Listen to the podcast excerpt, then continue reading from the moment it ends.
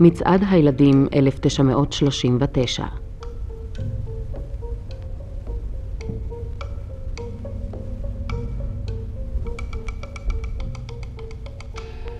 סיפורם של ילדים בשואה.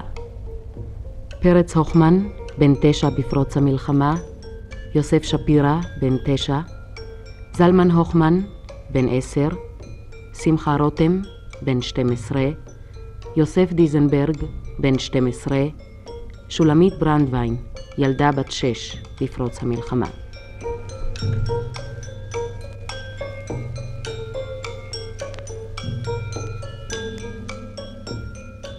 חפרנו חפירות בחצר, גם הילדים השתתפו, אני הייתי בת שש. אבא הלך לצבא, היה רופא. בהתחלה זאת הייתה הרפתקה מעניינת. זה היה מאוד מעניין שמכריזים על אה, אזעקה וצריך לרוץ. אחר כך ישבנו במרתף והפצצות נפלו מאוד מאוד קרוב והמבוגרים התחילו להיות מאוד מודאגים ואימי הייתה מאוד מאוד לא שקטה. לילה אחד יצאנו לרחוב כי היא חשבה שכדאי לברוח מהסביבה הזאת כי היא כולה בוערת. זה היה איזה מראה זוועה, איזה להבות. התחילו ללכת עם, עם הסרט. אני לא, כי לא הייתי, ואפילו רציתי שיהיה לי סרט, כי זה היה סמל של בגרות יותר. אבל הרגשנו שהילדים, שאנחנו סגורים. ושאנחנו לא יכולים, אני יודעת, לצאת, ולא ליער, ולא לדברים שילדים אוהבים, לא טיול, הצפיפות הזאת, משחק בחצרות, וכל פעם מסוכן לצאת. ואני חלמתי, שוב איזה חלום ילדותי כזה. הנה אני אסע לכפר, אני... מאוד לא מציאותי. בכלל לא חשבתי על זה שאני עוזב את ההורים ושזאת תהיה פרידה, רק זה, אני אסע לכפר ואני אשחק, ואני אהיה כמו ילדות פולניות, ואני אתפלל כמו נוצרים.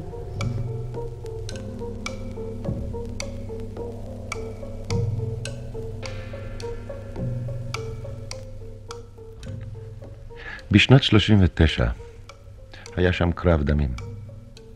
ערים, כפרים בפולין הפכו מדבר תמים. אחות איבדה אחיה, אישה בעלה בקרב. באש ובמפולת בן לא מצא הוריו. הופצץ הבית שלנו, וחלק גדול מבני משפחתי נהרגו. אני עצמי אה, הייתי במפ... מתחת למפולת, ורק כעבור זמן מה הוצאתי על ידי אה, שכנים. כשיצאתי החוצה ראיתי רחוב בו גרתי במשך כל השנים ולא הכרתיו, הכל היה הרוס. החבר שלי לקח אותי על הגף מכיוון שאני הייתי פצוע קשה מאוד, לא יכולתי ללכת בכוחות עצמי, וסחב אותי מרחק די גדול לביתי הישן. והיות שהייתי די המום, כנראה שלא לגמרי בהכרה, בכל זאת קלטתי ש... אה, סבא וסבתא נהרגו, אחי נהרג, דודה ודוד נהרגו וחלק מילדיהם.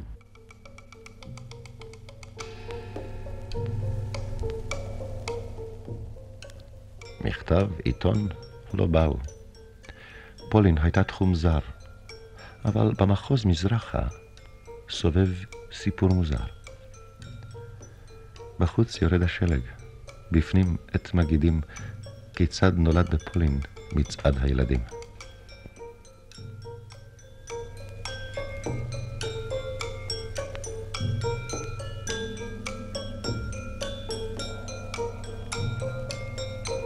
כשיצאתי מהגטו הייתי בת עשר. זאת אומרת, כשעזבתי את ההורים, ומהרגע הזה, כל הביטחון, את מבינה, כל מה שקרה בגטו, זה עוד היה אבא ואימא זה מאוד רע, אבל אבא ואמא ימצאו פתרון. ואחר כך זה פתאום אין. אני פתאום, בבת אחת נפל עליי הדבר הזה שאני לבד, ושהשארתי את ההורים. שמסביב העולם עוין. הלוך תפוף בדרך, הולכות כיתות רעב. מושכות עימן קדימה, ילדי כל כפר נחרב. במקום הקרב לברוח ביקשו מסיוטי חלום, וביום אחד יגיעו אל ארץ השלום.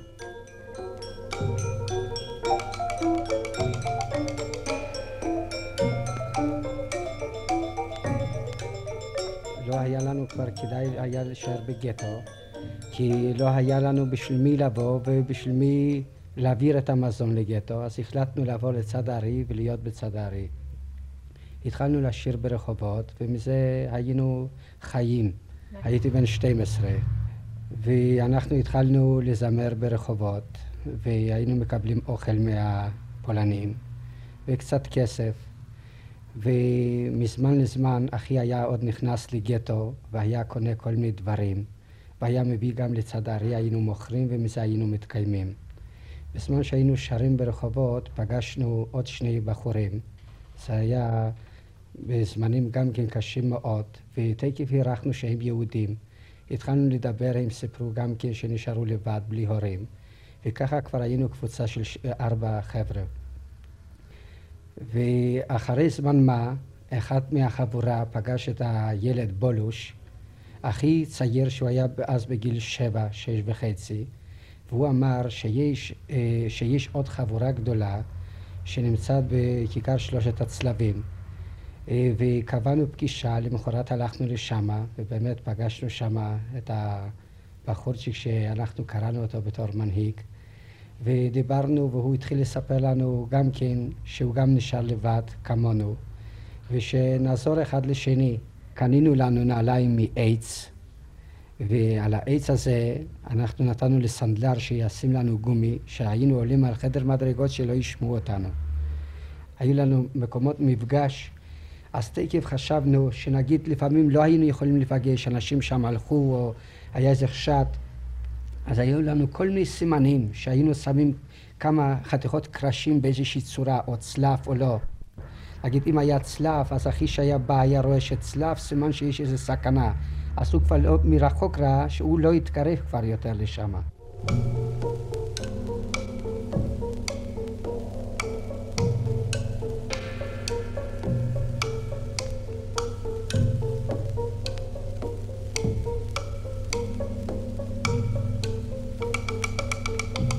הלוך תפוף בדרך, הולכות כיתות רעב, מושכות עימן קדימה, ילדי כל כפר נחרב.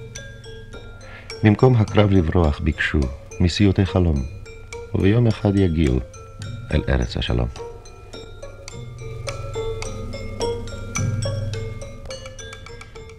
התחנה הראשונה הייתה המטפלת שלי הראשונה, זאת שגידלה אותי כשהייתי תינוקת. היא החזיקה אותי במיטה. היא גרה אצל סנדלר, היה לה חדר אצל איזה איש, סנדלר, חדר מאוד קטן, והיא הייתה כבר די אישה די זקנה.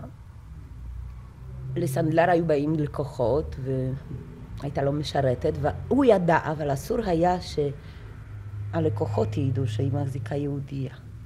אז היא שמה אותי במיטה שלה, ועשתה את עצמה חולה, כדי שאם ישמעו רעש, לא יגלו אותי. היא הייתה הולכת, מביאה לעצמה אוכל, כאילו.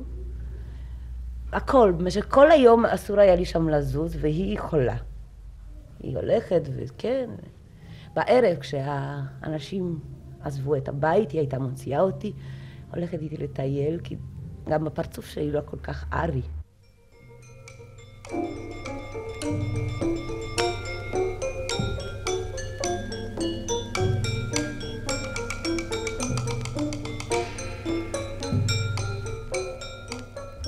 מנהיג קטן, רק נער, כונן המצעדה, אך לו דאגה בנפש. הדרך הלא ידע. הוא היה יותר מבוגר מאיתנו, ובתור מנהיג, כן, קודם כל הוא היה מלובש יותר יפה מאיתנו. הוא היה גר אצל גויה אחד, ולנו לינה לא הייתה עוד. וחוץ מזה הוא היה נותן פקודות ככה, אתה תלך הנה ואתה תלך הנה. מההתחלה זה היה מאוד מוזר כי אנחנו לא היינו רגילים לדברים כאלו. הוא רצה לטובתנו אבל אנחנו לא הבנו את זה.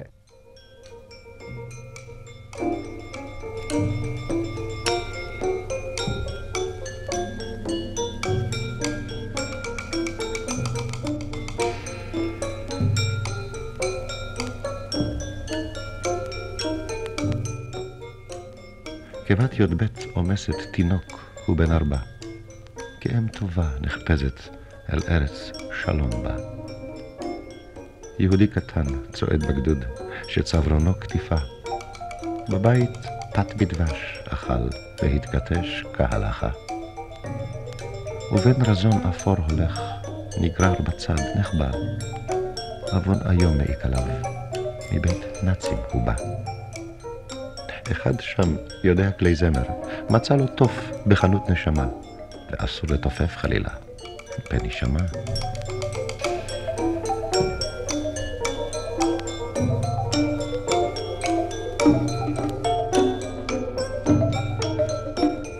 המקצוע שלהם לפרנס את עצמם היה עשירה.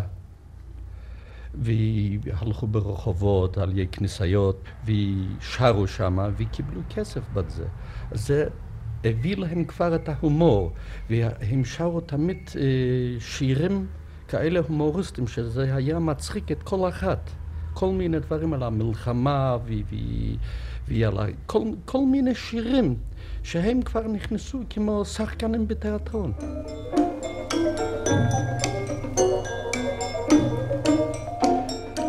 גם כלב שם נמצא, נשבע להישחט. עכשיו אוכל הוא עם השאר, כי להורגו הוא חטא. בית ספר שם היה, ומורה קטן לכתיבת תמה.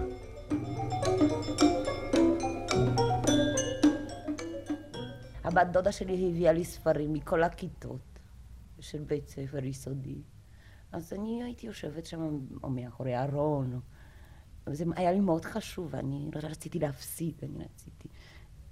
הייתי קוראת המון ספרים, אצל כל מיני משפחות הייתי קוראת את כל הספרים שהיו באותו בית, זה בלי לברור בכלל, כל מה ש... כל הבא ליד. אבל ספרי לימוד קראתי. הייתה גם אהבה. היא בת י"ב, הוא בן ט"ו. בחצר סגורה סרקה שערותיו. לא התקיימה האהבה, כי קור עצום בא אז. ואיך ילבלב שתיל קורח אם כיסהו השלג העז. הכי גרוע זה היה בחורף, מכיוון שבקיץ איפה שבן אדם ישן אז זה לא נורא. בזמן שחורף בא וזה באירופה מגיע לפעמים הכפור עד איזה 18-20 מעלות כפור וצריך היה למצוא איזה מחסה יותר חם אה, היו חלק שהיו גרים בבתי קברות, היו בכל מיני מקומות איפה שזה רק היה ניתן. אפילו בגינות ציבוריות, שפעם זה היה משמש לתזמורת, אז אנחנו היינו גם כשמלנים. העיקר להעביר את הלילה. אנחנו היינו גרים, אה, לנים זאת אומרת, בחורבות ובבתים עזובים, והיינו גרים ב... בחלקות אדמה, בעליות הגג, מתחת למדרגות, איפה שרק היה אפשר, וכל יום בדרך כלל היינו ישנים במקום אחר, כדי לא לגלות. ופעם ישנו על חדר מדרגות למעלה, וגילו אותנו השכנים, והודיעו תקף לשוער שיש שם שני ילדים שבאו לגנוב משהו, כי שם היו תולים את הכבשים בעליית הגג. ולנו היו גם שני שקים, זה היה המצעים שלנו, ככה היינו מתכסים עם זה. והוא ראה גם כשיש לנו שקים, אז הוא אומר, נו, זה מאה אחוז שאתם באתם לגנוב. הסברנו שברחנו מהבית, שהרביצו לנו מכות בבית, שעישנו סיגריות, ובזה אנחנו ברחנו. העיקר לא עזר שום דבר, הוא התחיל להרביץ לנו מכות וברחנו, ואנחנו אה, ברחנו לחלקת אדמה שהיה שם סוהרה, ולנו בתוך הסוהרה. בבוקר קמנו, ראינו שאנשים מסתובבים מסביב, אז חשבנו שגילו אותנו ובאו לתפוס אותנו. אז החלטתי עם אחי שהוא יברח לצד אחד ואני לצד שני, אולי מישהו ינצל מאיתנו. הכינו לנו מקום מחסה, קראנו לזה בונקר. זה היה מיועד לכ-30 איש, עם מזון, חשמל, מים, סידורים סניטריים מינימליים בתוך מרתף. באותו בונקר היינו כחמישה, אני הייתי בו כחמישה וחצי חודש. תוך תקופה זאת סבלנו מהרבה דברים. הבונקר היה בנוי בתוך מרתף של בית שהוצת על ידי הגרמנים ונשרף כולו. חלק של הבונקר התמוטט. מצאנו פעם גויה אחת שהיא אמרה, אני בחשק מוכנה, מוכנה להלין אתכם, לתת לכם לישון אצלי. אבל תירשמו כחוק, אני לא רוצה אחר כך עניינים משטרה, אני לא יודע מי אתם. ואני דיברתי אז עם אחי, ופאבל אמר, שמע, אתה יודע מה זה להיכנס עם התעודות האלו למשטרה וזה? אמרתי, בוא נעשה את הקלף, תראה, זה, זה קלף אחרון, תראה איזה חורף בא, איך אנחנו נוכל לישון בחדרי מדרגות. ואמרתי לו, אתה יודע מה, אני אכנס הראשון, ואתה תראה איך שיתפתחו העניינים, אם זה ילך, גם אתה תיכנס. ונכנסתי שם ברחוב אה, מיודובה, למשטרה שם הכללית, והצגתי את התעודת לידה שלי, ואמרתי, אני רוצה להירשם ברחוב זה וזה. איך קוראים לך? אמרתי, קוראים לי בורקובסקי זנון. מאיפה אתה? אמרתי לו, זה מאיפה שהיה כתוב התעודת לידה שלי. והוא לקח את התעודה והוא הסתכל עליי ועל התמונה והוא אומר, טוב, תחכה רגע. והוא יצא מהחדר, אמרתי, פה אני גמרתי עם הקריירה, הוא בטח הכיר את התעודה, או שזה מזויפת, ג'יימי נתן תעודות טובות. ואמרתי, עכשיו הגיע הזמן להסתלק.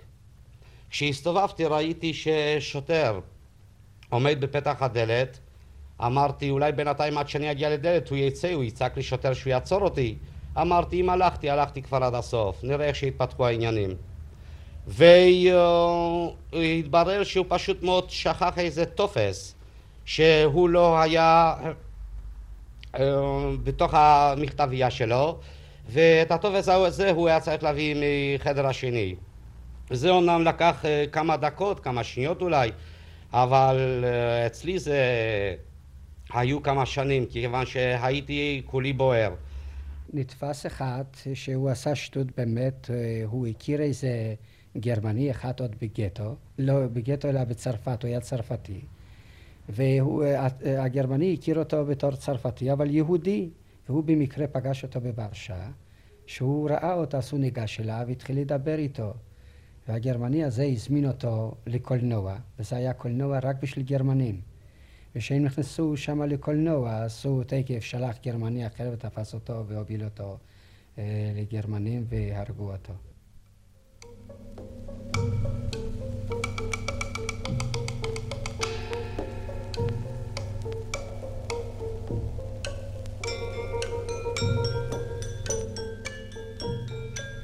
מת הנער בעל הצווארון. הייתה גם הלוויה, נשאו אותו בלי ארון.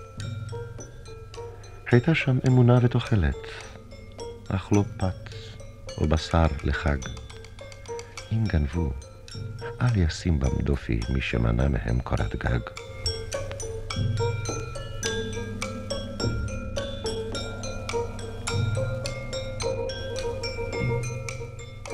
להסתובב ברחוב, אה, לא לעורר שעת בתקופה ההיא, זה היה קצת בעיה לגבי ילדים כמונו. אה, אפשר להגיד שהיינו הכי נקיים, והכי מסודרים והכי מסורקים, לא מגודלים וכך הלאה וכך הלאה. לכל מצב היה לי תמיד סיפור. לא סיפור שהכנתי קודם, אבל סיפור שנולד באותו רגע. והוא היה איכשהו מותאם באופן יוצא מן הכלל, באיז, אני לא יודעת באיזה, באיזה תבונה שטנית ידעתי לחבר אותו. ולשמור שמא באיזו מילה לא אגלה שום דבר. שיגלו איזה קשרים שלא מתאימים לסיפור שסיפרתי קודם. אימא שלי, אנחנו גרים ברחוב ספורנה, אימא שלי שלחה אותי עם בשר לסבתא, סבתא גרה ברחוב אחר, ופתאום פרצה מרד ונשארתי ברחוב, והגברת הזאת מצאה אותי והביאה אותי. זהו. ויש לי דודה שגרה בכפר הזה, כי כל הילדים יש להם דודות, גם לי יש דודה. הכל, הכל התאים. תפס חבר שלנו, הצרפתי, ופשוט היינו צריכים להחליף את המקומות השכר שלנו, כי פחדנו עם איומים וזה, הוא עלול אה, בחוסר ברירה להגיד אה, מי היה עוד איתו. והחלפתי מקום, ועמד שם בחור פולני, הוא אומר, מי אתה שאתה תתפוס את מקומי? אמרתי, אני לא תופס את מקומך, אני חושב שזה מספיק מקום אה, מרכזי שגם לך תהיה פרנסה ולי. הוא אומר, אתה לא תעמוד פה. ולמרות שהוא היה בראש יותר גדול ממני, אני לא היססתי והכנסתי לו איזה אה, פצצה אחת והתחלנו להיאבק והיות והוא ראה שאני לא כל כך חלש, אז הוא בסופו של דבר הסכים ימלכו אותי שמה בפינה הזו. הם היו פושעים, פושעים מטורפים, וככה זה היה, זה היה השכל והחוכמה של הילדים האלה. הם תמיד היו עם כל מיני קונצים. כל מיני קונצים, הם המציאו כל מיני טריקים כאלה וחיפשו איך, איך לרמות את הגוי שהוא לא יודע שהוא יהודי. אני, הייתה תקופה שמכרנו עיתונים גם כן, והחבר'ה היו מעוניינים גם כן למכור מהר יותר את העיתונים. אז אחי פאבל פעם קפץ אה, מה, מה, מהמערכת עם העיתונים והתחשק לו לצעוק אה, זיין שברלין, אז זה נקרא ברלין נכבשה. אה, זה היה בשנת 1943, עוד היה שנתיים עד שהיא נכבשה. ואיזשהו שוטר התחיל לרדוף אחריו ותפס אותו, אומר, אתה אומר, פרחח כמוך, התחשק לך לכבוש את ברלין, בוא איתי למשטרה. אותי למשל העיניים תמיד היו מחשידים. היו מסתכלים בעיניי אם היה מישהו היה ניגש ואומר, שמע, אתה צריך להיות יהודי. לפי העיניים שלך אני יכול להכיר אותך. ואם הייתי רואה שמישהו חושד בי, הייתי משתדל שהתעודת התלמיד שלי, או זה תיפול מהכיס, ושהוא יראה שאני אה, בעל תעודה שהחשד שלו ירד ממני. כן, אני תכף תפסתי את זה, שזה פה סכנת מוות. זה... שצריך להתנהג מאוד בשקט, ושאסור לזוז, ושאסור לצאת, ושאסור שיראו אותי. ו... איך הבנת את זה? הבנת? אני לא יודעת איך, אני הבנתי את זה בדיוק. אני הבנתי את זה בדיוק, שאם יראו אותי אז אני, אז יהרגו אותי, זהו זה. וש, ושרע שאני יהודייה. אני הבנתי שזה רע מאוד שאני יהודייה, שזה בכלל ביש מזל. זאת הייתה התפיסה שלי. ושצריך להסתיר את זה. ושצריך להתחבא, ושצריך... זה בן רגע בא. היינו מנסים אה, לשוחח ולהתווכח על מה צפוי לנו. הרגשת החברים שלי, החברות, הייתה קשה למדי. למעשה, איש מהם לא האמין שיש לנו סיכוי כלשהו להישאר בחיים. הייתי ממושמעת והעיניים רק טרו אחרי סכנה.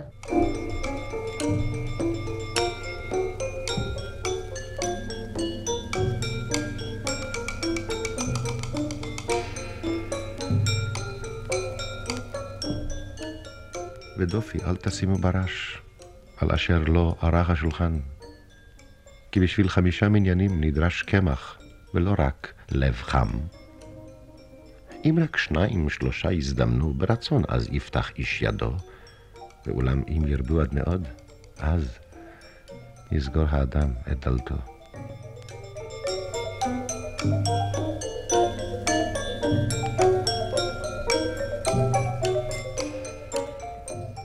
ממקום למקום הייתי עוברת, נמאס להם, אין, אין עכשיו כסף, סכנה.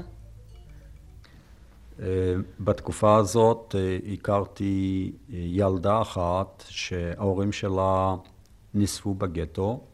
היא הייתה אז בת 12 או 11, אינני זוכר בדיוק. היא הייתה בגורן. בגורן הזה חפכו בור בעומק של כמטר, בשניים על שניים, גובה של מטר.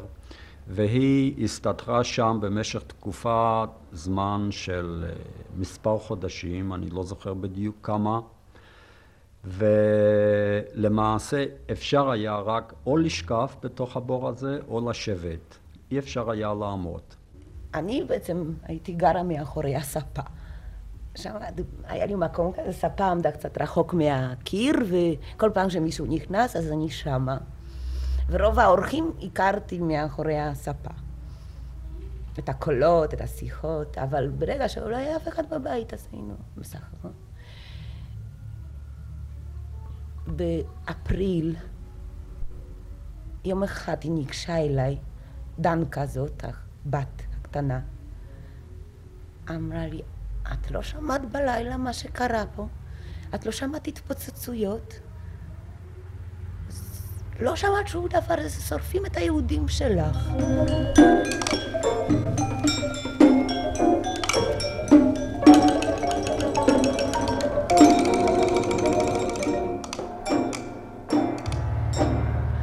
זה היה איזה פרבר ורשה, לא בדיוק ורשה. זוג שהיו להם כמה ילדים, אבל הם לא היו בבית, הילדים. הבעל שיכור. האישה ישבה, עשתה סיגריות ומכרה במשך היום, ואני עזרתי לה. וגם היה שם ארון שעמד באלכסון, כשמישהו נכנס, אני חייבת להתחבא. הארון עמד באלכסון. הייתי מאוד מאומנת בזה, ואני כבר חשתי בצעדים מבחוץ, והיו לי כבר עיניים כאלה קצת של חיה נרדפת. מישהו בא, סעד, מסתתרים. שמעתי באמת קולות ואורחים, כמו בפעם הקודמת. אבל שמה היא גם ניצלה את עזרתי בתעשיית הסיגריות. אז בזמן שאף אחד לא היה בבית, אני ישבתי על ידה, והיא גם חשבה לנכון לשתף אותי בחוויותיה הרומנטיות. אז היה לה איזה אהוב גרמני, וכל היום, יום היא סיפרה לי כמה שהוא נחמד, פריץ, והוא ייקח אותה לגרמניה, ו... והיום פריץ יבוא ושלא תגידי לאדון. והיא למדה איזה שירים גרמניים, שמה לה ש... נייר כזה מילים של שירים, של קום צוריק. פעם אחת הוא נסע והיא הזמינה את הגרמני ואמרה לי, את תהיי בחדר ההוא סגורה, את לא יודעת שום דבר ואת לא שמעת שום דבר.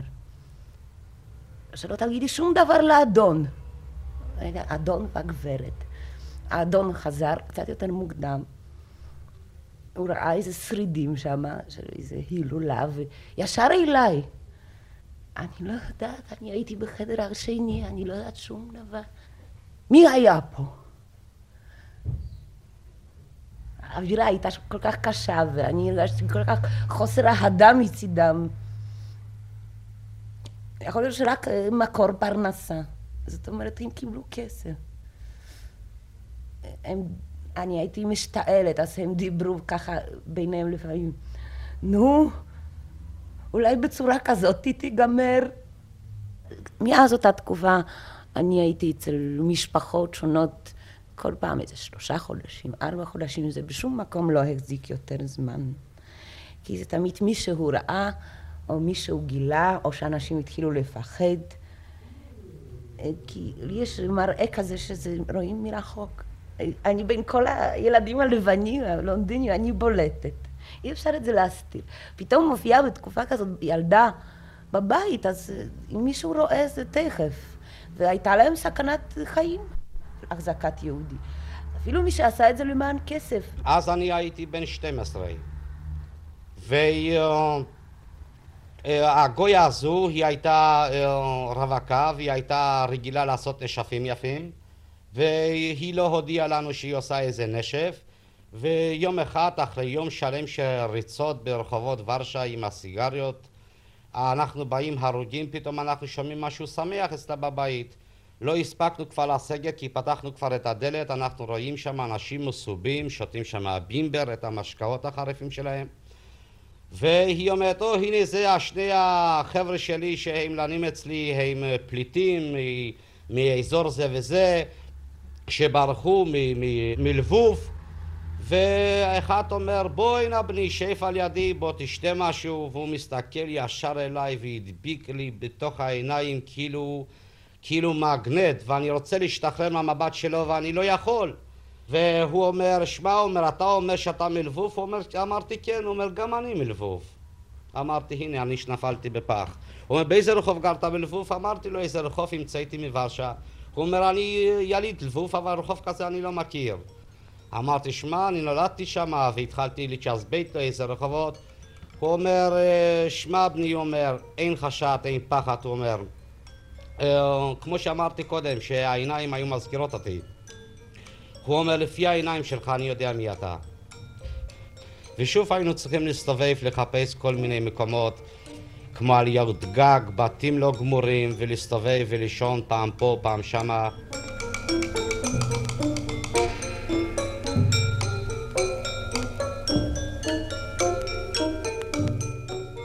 הלוך תפוף בדרך, הולכות כיתות רעב. מושכות עימן קדימה, ילדי כל כפר נחרב. הם התמידו צעוד לדרום. למקום השמש בזיו תעמוד בחצות היום. הדרך שם לא תחזיד. כי גם אותם האנשים הטובים לא היו מכניסים הביתה לאכול וככה הם נתנו. נתנו בתוך איזה פח של קונסרבים, תנו לכם אוכל ותסתלקו. על פי רוב היינו גם רעבים ללחם, לא היה מה לאכול. זאת הייתה אחת הבעיות העיקריות שהטרידה גם את המבוגרים ואולי בעיקר הילדים.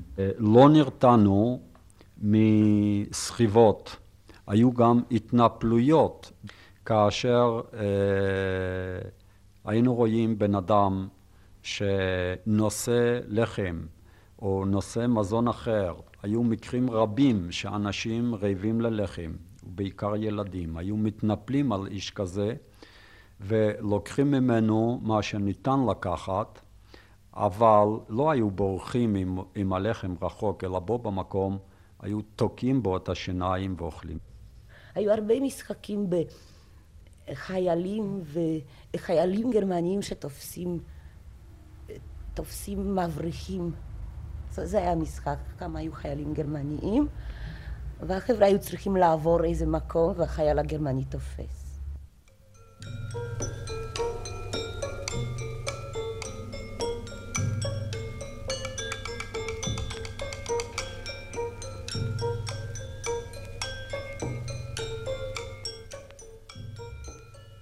אכן מצאו אדם פצוע בחורשה, ומי לא ירחם, טיפלו בו ימים שבוע, שבשכר טובתם ידריכם.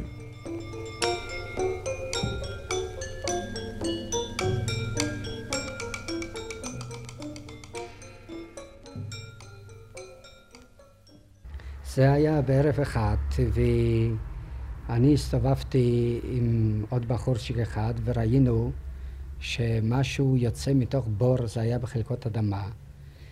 ותקף אה, אנחנו הביננו שזה לא יכול להיות גוי, זה מוכרח להיות יהודי. ואחרי שהוא הסתלק, אנחנו... כי גוי לא היה גר בתוך בור של אדמה בזמנים ההם.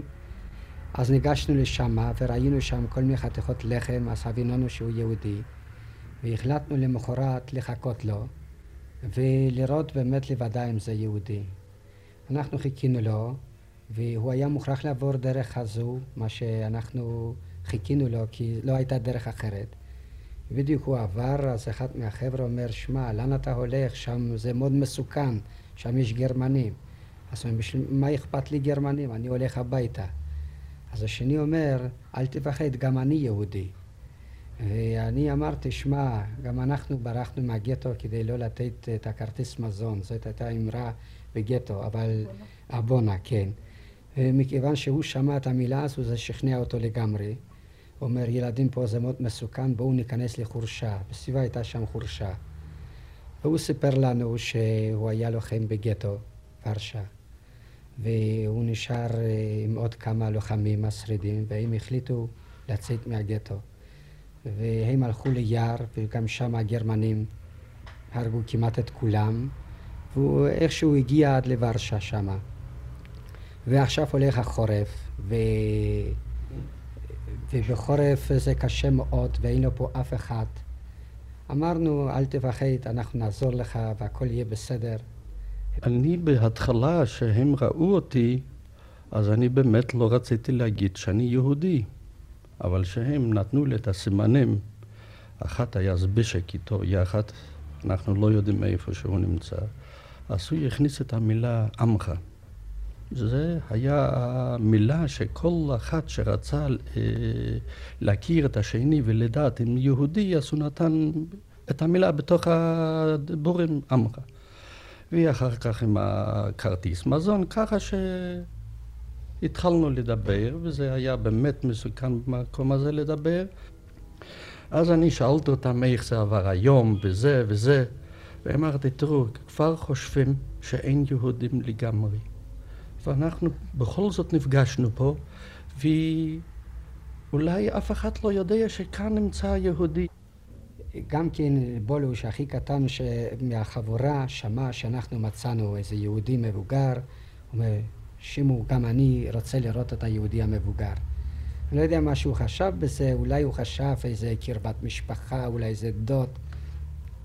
באמת הוא בא לשם עם מעיל יותר ארוך ממה שהוא היה, וראה את היהודי הזה, והוא אומר, שמע, הבאתי לך מתנה. והילד כזה בא, והוא מביא לי מתנה לחם וכמה, שתי קופסאות סיגריות. ילד בן שש. השכל, איך שהיה לכל דבר, הוא ידע שזה יכול להיות בשבילי איזה הצלה. ואני חשבתי, עם מי ההיטלר הזה לוחם? עם ילד בן שש? כשהלכתי מהם, פגשתי בדרך, והם סיפרו לי שיש עוד שני ילדים ישנים שם באיזה צינור של ביוב בשדה. ואני רואה מרחוק, כשאני הולך, עובר, שילד אחד יוצא מהצינור הזה. אז אני שאלתי אותו, זה בפולנית עשו, אמר זה בחרוזים, ענה לי בחרוזים. אני שאלתי אותו אם ישנת טוב? אז הוא ענה לי ככה שזה אי אפשר מילים להגיד את זה. אז זה היה מקובל אצל החבר'ה האלה שהם היו פראיים מאוד.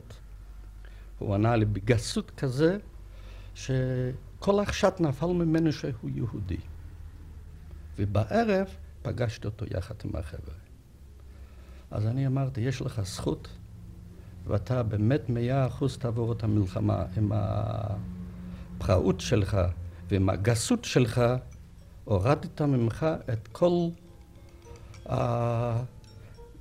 את, את כל לחשת שאתה יהודי.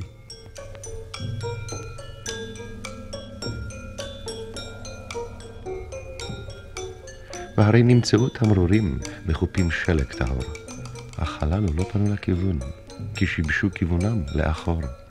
הם הקיפו מנהיגם ועמדו, וזה הביט אל חלל השלגים, והניף את ידו הקטנה, שם בלגולי, שם מחננו נקים.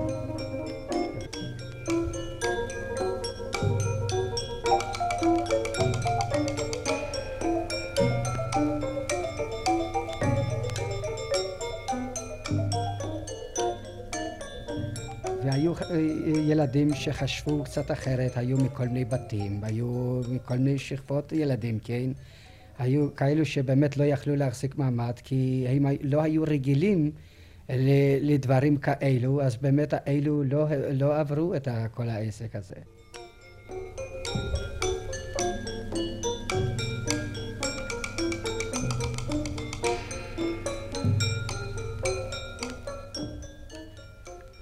בלילה ראו אש אי שם. לא רצו אלה לכונן מצעדם. פעם טנקים שלושה דהרו, ובהם גם ישבו בני אדם. פעם בתחום עיר נדדו, אך רחקו מעליה בקשת, עד אשר לא עברו להלן בלילה, כי יראו הם לגשת.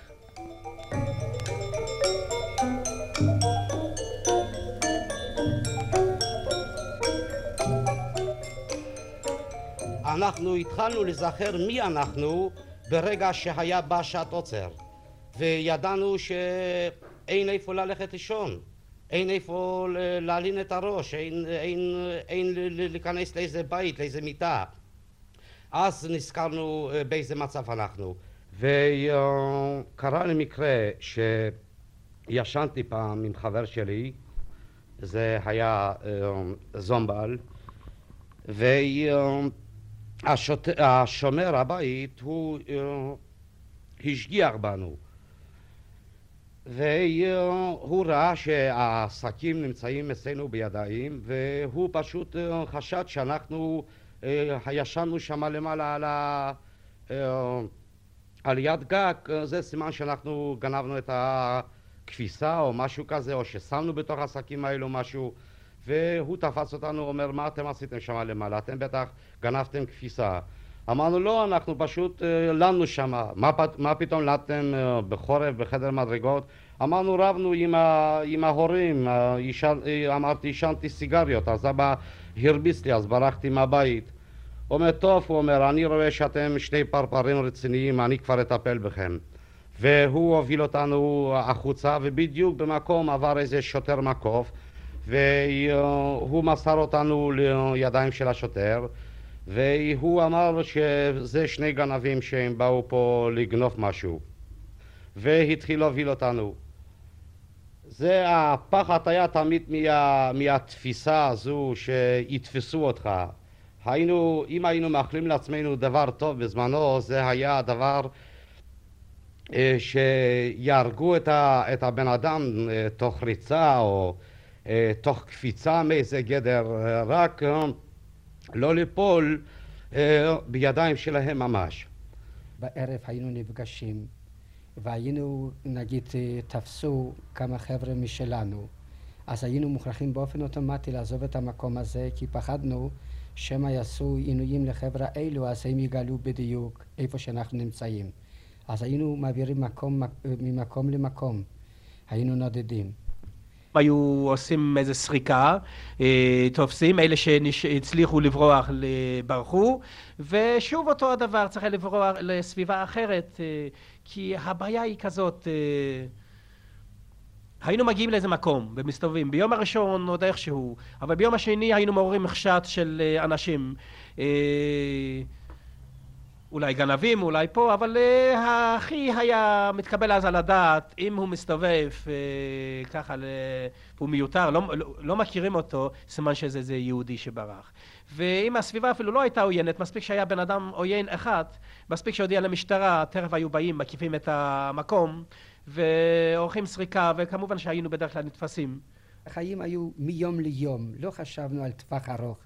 בכלל, כל המלחמה הזו זה... חשבנו שהיא אף פעם לא תיגמר.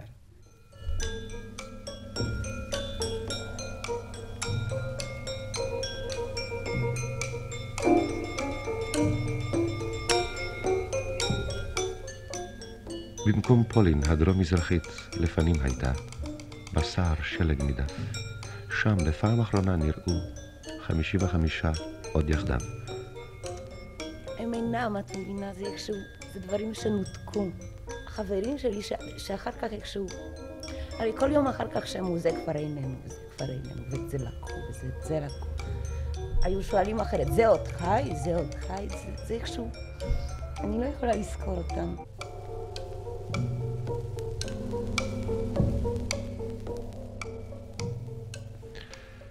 אם אעצום את עיניי, נעים ונדים אראה אותם. מחווה חריבה שכאן, אל אחרת, כמוה שם. וממעל אראה ברקיע שיירות אחרות ברום עננים, מתייגעות מול הקור והרוח, בלי מולדת או מגמת פנים.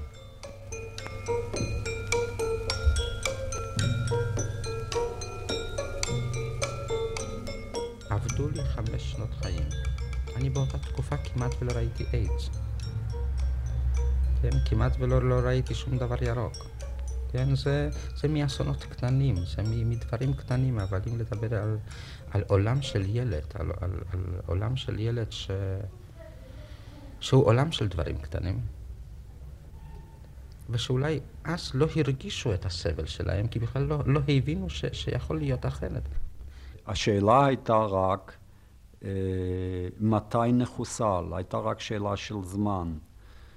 המחשבות היו שלא יתפסו אותי, שלא יראו אותי, שלא ישמעו אותי. זה רע להיות יהודי. למה אני שחורה? למה נולדתי שחורה? זה קטעים של מחשבות, את מבינה? אה, ואני בהתראה, למה יצאתי והשארתי אותם שם? מה היו החלומות שלך, התקוות? התקוות שתיגמר המלחמה, ואני אצא לרחוב. אני לא אצטרך לברוח, אף אחד לא יסתכל עליי. וכשיסתכלו עליי, אז לא יחשדו בי, אלא סתם יסתכלו עליי. ואני ביום אלך ברחוב, ואני אסע לכפר, ואני אתרחץ בנהר, ואני אראה שמש, דברים כאלה, חלום. אשחק עם ילדים בחוץ, אלך לבית ספר, אלמד כמו כל הילדים. היו לי אמביציות לימודיות עוד מהבית. אני כל הזמן דאגתי שאני מפסידה. אלמד כמו כל הילדים, אלך עם תיק בבית, לבית הספר. אוכל. אולי המלחמה תיגמר ויהיו ההורים, למרות שידעתי שהם אינם. ואולי אני אהיה כמו כל הילדים. דברים נורא פשוטים. את מבינה, כשיש, כשרע לך, אז אין לך חלומות על דרגה גבוהה, יש לך חלומות קטנים. ללכת ברחוב, ללכת לגן ציבורי, לצעוד ככה ו... אף אחד, אף אחד לא יגיד לך, היי, את, יהודי. זה, זה נורא פשוט. לאכול, לצחוק, לשחק, להיות ילדים. האזנתם למצעד הילדים 1939. שמענו את קולותיהם של שולמית ברנדווין, יוסף שפירא, זלמן הוכמן, שמחה רותם, יוסף דיזנברג, פרץ הוכמן ואלכסנדר צלניקר. ערכו נילי קינן ויהודה קווה. השתתפה בהבאת הקלטות רות בקי. תודתנו ליוסף שמיין שסייע בעריכת התוכנית.